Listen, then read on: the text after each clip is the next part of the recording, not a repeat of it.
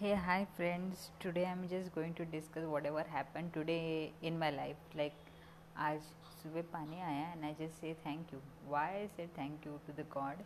First because कल पानी नहीं आया था और कल पानी नहीं आया था तो there was lots of problem in our house की डे टू डे लाइफ में जो भी चीज़ें हम करते हैं मतलब मुझे लगता है हर चीज़ हम पानी के साथ with the help of water करते हैं लेकिन जब वो नहीं आता है then only you will realise the importance of it and जब वो आया आज मॉर्निंग मैंने मैंने आई सीन कि, अरे, आज पूरा भर गया है पानी टंकी में।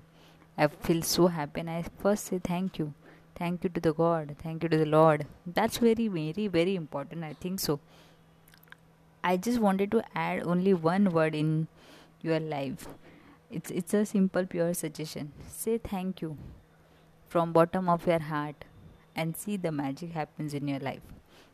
Thank you.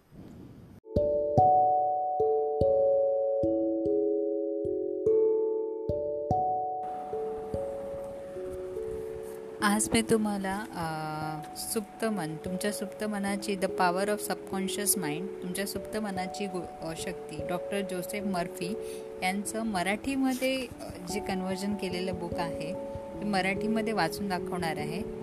मी फक्त वाचणार आहे मध्ये आणि तुम्ही तुमचा अर्थ काढायचा आहे पुस्तक खूप सुंदर आहे मी खूप वेळा वाचलं आहे आणि आजपासून मी हे स्टार्ट करणार आहे.